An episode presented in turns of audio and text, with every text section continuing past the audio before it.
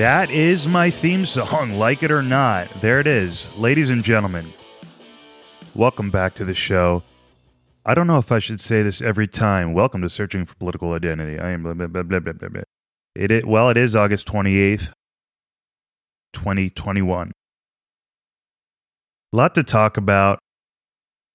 If you're interested in whatever stuff I'm going to be saying, you know, how do you dis- a thought that just occurred to me as I was hitting record is how do you distinguish yourself in today's world doing a podcast? I put out a tweet a couple of days ago, and I'm going to talk about Twitter in a, in a few minutes, but put out a tweet that said, I'm glad I started a podcast before it was having one as a requirement of US citizenship. Okay. Terrible joke. But highlighting the fact that almost everyone and their mother has a podcast and late to the party, but they're not I don't know. I guess who cares about podcasts? Is anyone listening? All right. So that was my first thought logging on today. With that out of the way, let me get to my agenda. Actually, before I even do that, let me tell you a funny story. So, just a few minutes ago, before I was getting ready to log on and do this episode, I checked my Apple. I was just looking at my podcast cover art, as you tend to do if you're doing one of these things. And I was curious if I have any more reviews since I had been asking people, you know, hey, please leave me a review. And I saw that I did. I had one more review. I had 13 reviews and my and the rating had bumped up a little bit. I was like, "Oh, it was a good review."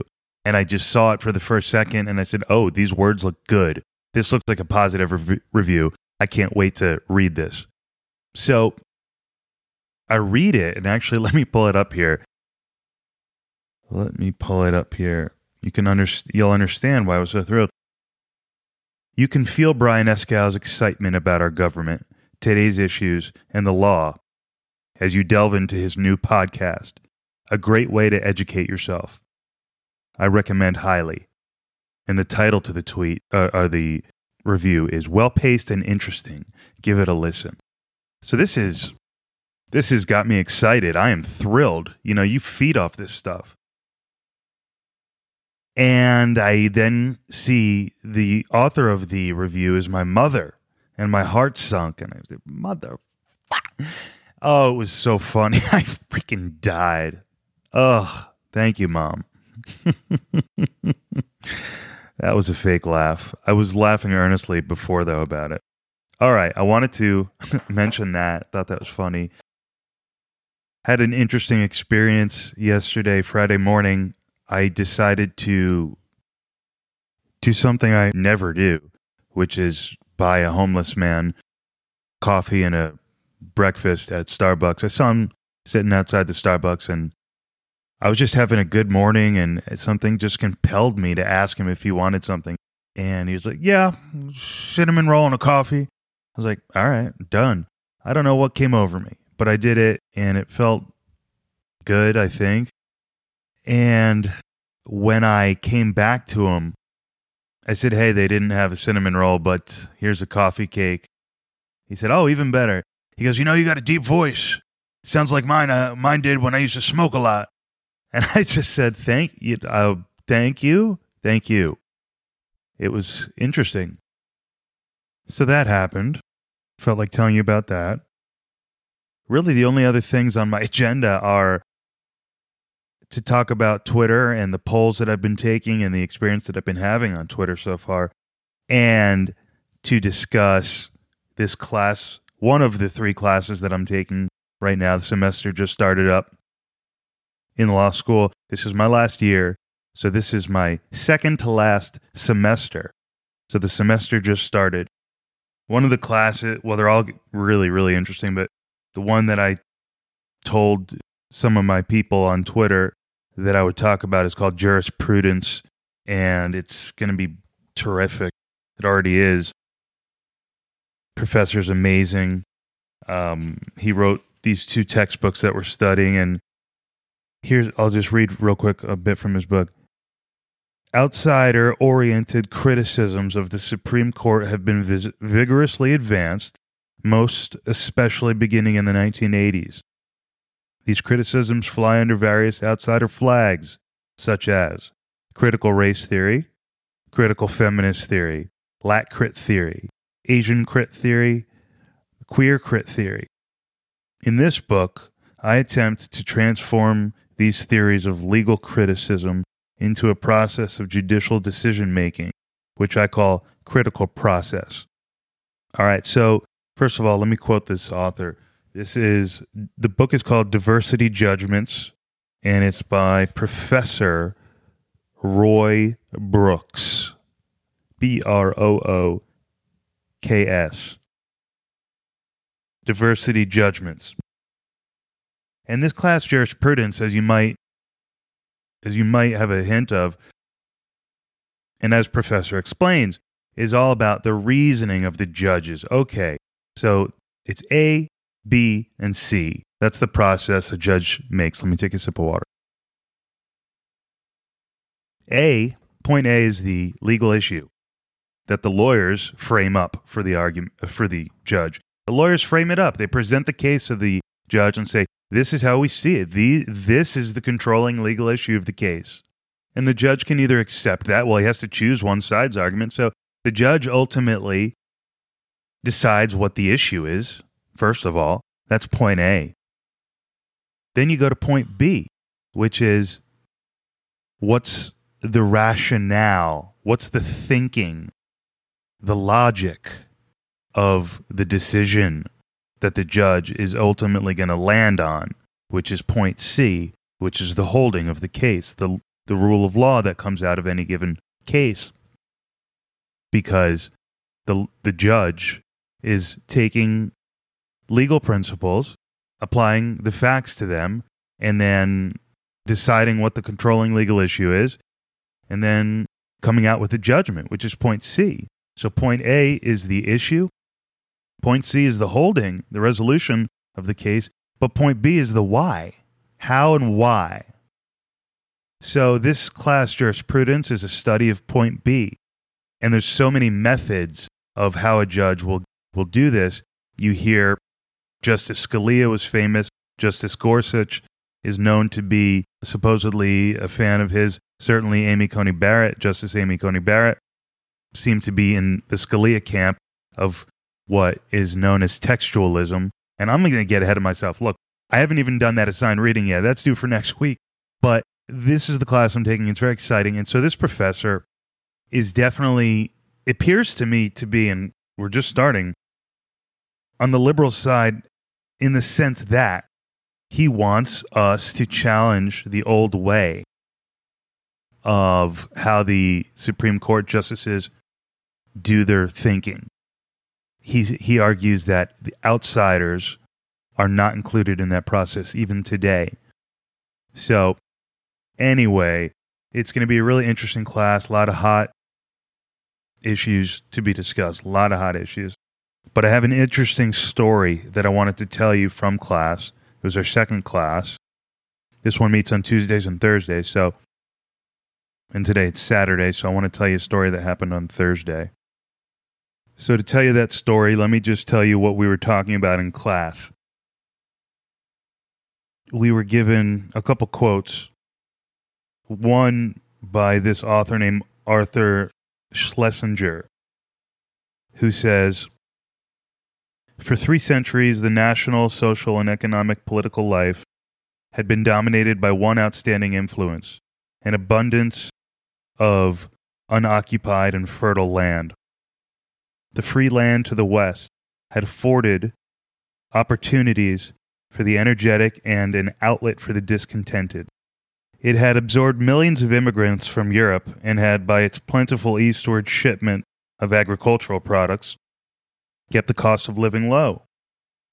With the end of an era of free land, also the opportunities for the less fortunate to escape from intolerable conditions became more limited there was evidences of the development of class consciousness and a tightening of the lines of battle in conflict between capital and labor. Many thoughtful Americans, in fact, blamed organized money. The often stated charge was America, in making her fortune, was in peril of losing her soul. That was written in 1931, t- talking about an earlier time in America. And then we were also told a little bit about the age of Andrew Jackson, whereas the famous author Alexander de Tocqueville writes the feverish pursuit of wealth is is how he described the age of Andrew Jackson. Americans were feverishly pursuing wealth, and the feeling in America was characterized. And these are my professor's words in a book called "Structures of Judicial Decision Making from Legal Formalism to Critical Theory" by Roy L. Brooks. So, professor is writing here that Andrew uh, Alex Alexis de Tocqueville is talking about the condition in America at the time as being marked by a feverish pursuit of wealth, and that uh, general sense in the country that trade and commerce should be democratized so that the common man could compete across the board. And then my professor goes to quote Andrew Jackson. Here's the quote It is to be regretted that the rich and powerful too often bend the acts of government to their selfish purposes. Distinctions in society will always exist under every just government. Equality of talents, of education, or of wealth cannot be reproduced by human institutions. But when the laws undertake to add to these natural and just advantages, artificial distinctions, to make the richer the rich richer, and the potent more powerful, the humble members of society, the farmers, the mechanics, and laborers have a right to complain of the injustice of their government. Let me read that again. We'll break it down. He's saying it sucks that the rich and powerful all too often bend the government to fulfill their selfish purposes. He's saying differences in society will always exist in a just society. There's not going to be you know, everyone's great at basketball, everyone's great at painting, everyone's great at speaking, everyone's great at thinking, everyone's great at math. It's never going to be equal like that. But he's saying, and wealth, and not everyone's going to have a job that makes $150,000 a year. Not going to happen in a just society, according to Andrew Jackson. But when the laws, he says, undertake to add to these natural and just advantages artificial distinctions to make the rich richer and potent more powerful. The humble mem- humble members of society have a right to complain about the injustices of their government. So i'm 31 years old. I'll be 32 in 2 months. I'm in law school. I'm with a bunch of students. There's 28 students in the class and I'm on the older side. I might be the oldest student in the class. Professor reads us that quote, and he says, Who here agrees with that quote?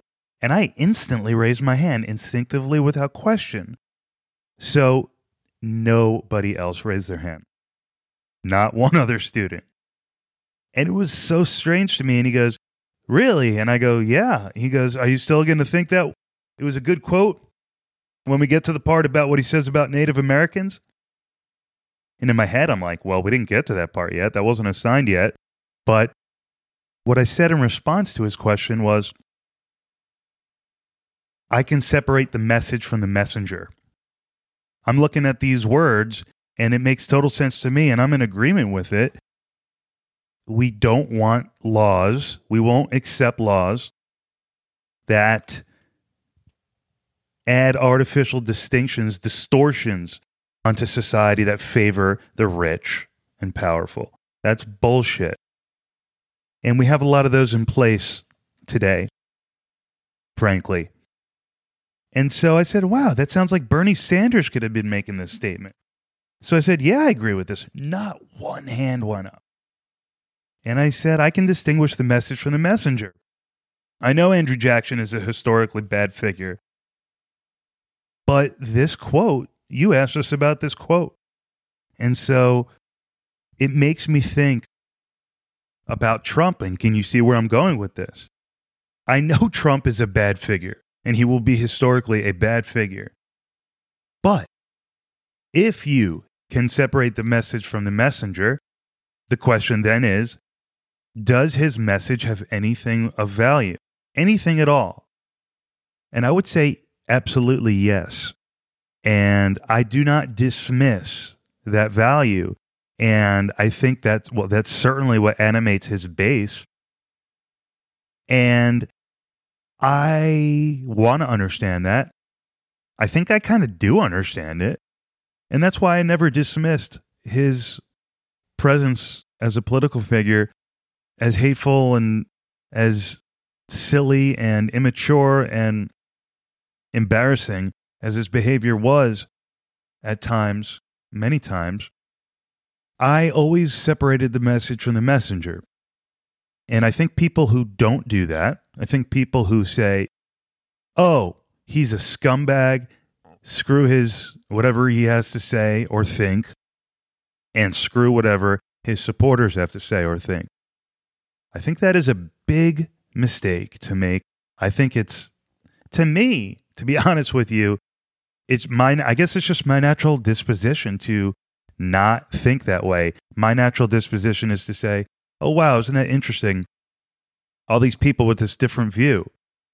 How 74 million votes, or no, Biden got 74, right? Trump got like 68 or something. However many, uh, almost 70 million people, whatever it was, voted for Trump. And people are like freaked out by that. It's like, no, guys, there's something in the message, and you, I think, are getting mystified by the messenger and offended, understandably and rightfully, but you're missing the message. And I was talking to someone on Twitter, and they had a really interesting observation on relation to that thought. In relation to that thought, I should say. This person said, I think Trump doesn't want people to separate the message from the messenger because he, of course, wants to be the center of attention, and that's his primary skill. And I said, Wow, I agree with you. He, and, and this person also said that this dynamic that Trump has set up is the reason he was so successful politically and the reason for his demise politically. And I couldn't agree more. Trump's charisma, he was the message. But nonetheless, so that's why it's really hard for people to separate the message from the messenger. But if you do, I think you will find that there are some things of value, such as, you know, talk about America first. And by the way, don't assume it's a Nazi reference. If you cannot assume it's a Nazi reference for a second, you go, wait a minute, talking about bringing corporations back and how the political class in recent history sold out our country you know, to corporations and this and that and NAFTA. And that's what you hear. And I kind of believe that. So there's something to the America First initiative. You know, Trump governed as a constitutional conservative. I'm not taking your guns. Um, and, well, I won't comment on his handling of the pandemic, but because I'm not really prepared to do that. But I'll just say, let's just say he he went with a rather laissez faire approach to the detriment of many people that died, arguably. But he he he had his beliefs. He had his principles, I think. And anyway, I've made my point, I think, on that. So, you know, look, if you're listening to my podcast, you know what I'm trying to do is analyze the major issues of our day and figure out what I believe in. And I got to analyze the other side if I'm going to do this. That's the whole point. Or else this show would be called Liberal Brian. And it's not. So I have to separate the message, and, you know, that's what I'm doing. So Twitter is amazing. I've been on there for about three weeks been active for about three weeks, and I have met some really nice people. It's bizarre how much you end up enjoying the friendships that you make on Twitter. A lot of interesting folks and nice people. And it's really cool. It's powerful, very powerful. I'm really taken aback by the power of Twitter. It kind of reminds me of the ocean. I actually went surfing yesterday for the first time in forever. Probably my third or fourth time. Probably my third time surfing. Caught my first wave. I actually caught a couple, which was crazy. And it was so fun and it was so peaceful. And I'd like to do it again. Very humbling. And I was further out in the ocean than I've ever been. And it was uh, a little scary, but God. So Twitter kind of reminds me of the ocean. It's so vast, and you, you realize how deep it is and the potential power of it. And that's why I, I'm afraid of the ocean. I look at the ocean, I'm, I'm happy to look at it, but the thought of going, it's scary to me. I do it, I go in, but it's freaky, man, to me. So, enjoying Twitter. One of the things I'm doing, well, I'm just promoting myself. I'm trying to, which is a strange phenomenon for me. Imagine being the shy, truly insecure depressed individual, anyone who knows me can will vouch for that, to being spurred by the pandemic to just finally do it and get myself out there. Now that I've started, oh my gosh, I'm Mr. Mr. Self Promo. Hmm. so, but loving Twitter, posting things, trying to create a voice, create an identity, and I think so far, so good. But it's a challenge, and it's an interesting challenge, and I like it. So, what I think I'll do is just share with you some of the polls that I did on Twitter and tell you what the results are because I really have nothing else to say, and I need to get studying. And what I intend to do is get really caught up with my schoolwork this weekend so that next weekend well, first of all, I hope to have a guest. I hope to always have guests.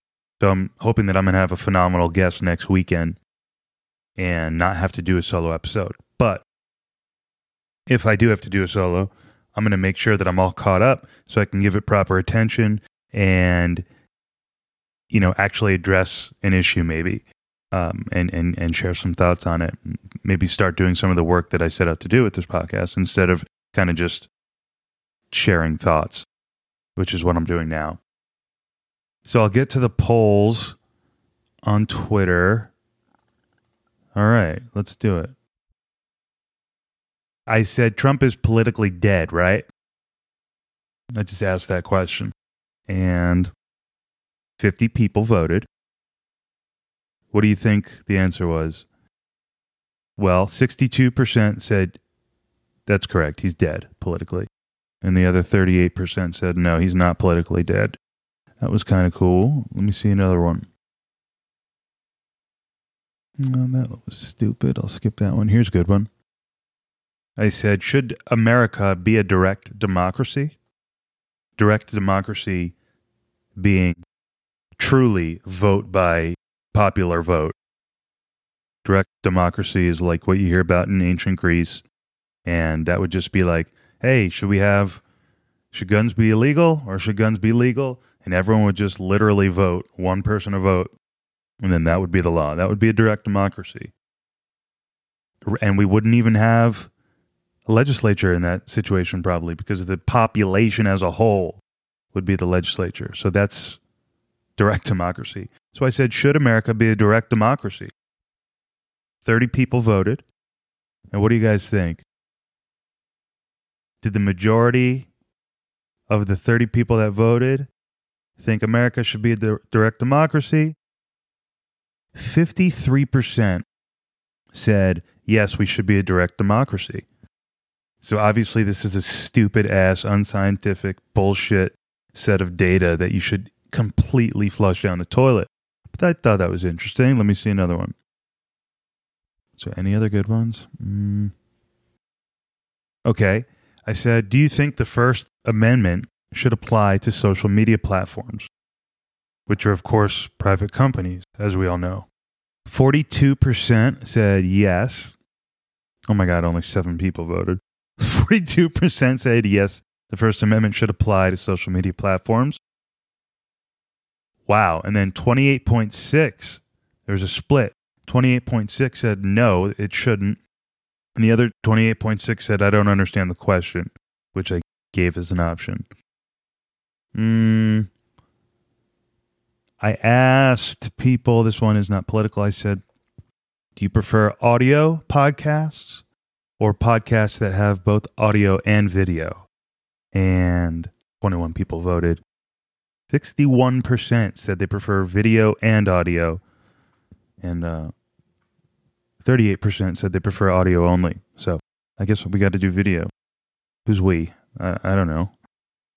Hmm. Huh. I just got an inbox from someone. Hi. Do you need anything in graphics? A graphic artist? Uh, on Twitter? Hmm. Logo, banner, thumbnail, vector art. Yeah. Wow. Video editing, headers, and much more. Let me see. Is that a picture of Kristen Stewart? That's Kristen Stewart. Her name is GFX hyphen Sira, S I R A. Well, I don't know how to feel about people that have pictures of celebrities or people that are not themselves on Twitter. I don't know. What do you guys think about that? Is that is that weird? Wait, why does her? No, what is wrong with this profile? Something is strange. Hmm. Anyway, so I think the point of this rambling, borderline nonsensical episode is that I am in the process of learning, and I'm just not ready to commit to one side. On Twitter, it's very political, and you can commit to the resistance, and you'll gain a lot of followers just by putting the word resistance in your pro, in your bio. Same as if you say vote blue or Biden Harris or I stand with Biden or no MAGA.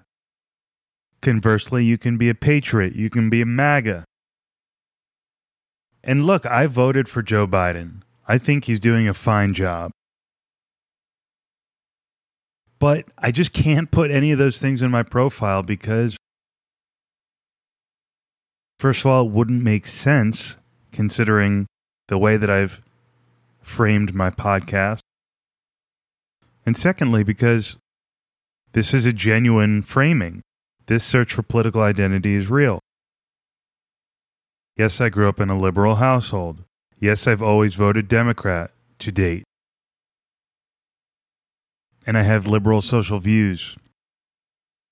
But when it comes to questions of economics, of how to bring people out of poverty, because that is my big thing, is like, I'm very fortunate and I want to figure out what the best way to help people is. And then I want to advocate for that. Because I feel a little guilty, if I can be honest with you, about how good I have it in life. I'm not the most wealthy person in the world by any, any means, but I'm comfortable. My family's comfortable. I have fortunate things in my life, fortunate dynamics where I'm going to be okay. And I work, right? So I'm not worried about myself. I just want to make sure that we live in a country where the best outcome is happening for people who are poor. Because I feel guilty about not being poor. So I want to help poor people. So the question in my mind, the search for political identity is is it really as simple as Democrats are good and Republicans are bad? Republicans don't care about poor people. All they do is advocate for corporations' rights and squish the little guy. And Democrats, we stick up for the little guy, workers' rights, increased labor, minimum wage, supporting labor rights, right? It's that simple, right? Is it? I don't know. And that's what I intend to find out. And when I find out, I'm going to fight hard for what I believe in. But is it really the case that the Republican policies don't help lift people out of poverty? Is I need to confirm that. And I don't mean to sound like a freaking moron living under a rock thinking trickle down economic works. And so maybe it is stupid. Maybe it's clear as day that you should support increased minimum wage. Maybe it's clear as day. But I got to do a little more research before I go all in and start putting hashtag resistance in my bio. I'm not ready. And so maybe I'll get there. Maybe. Not yet. So that's the show for this week. Thanks for sticking around. If you made it through this episode, you're really a fan at this point, and to that I say thank you so much. It's like I said, pretty cool to connect with people, and especially on Twitter, making a lot of connections, and it's a very cool thing. So, thank you guys. Have a great week, and I'll see you next time. Later.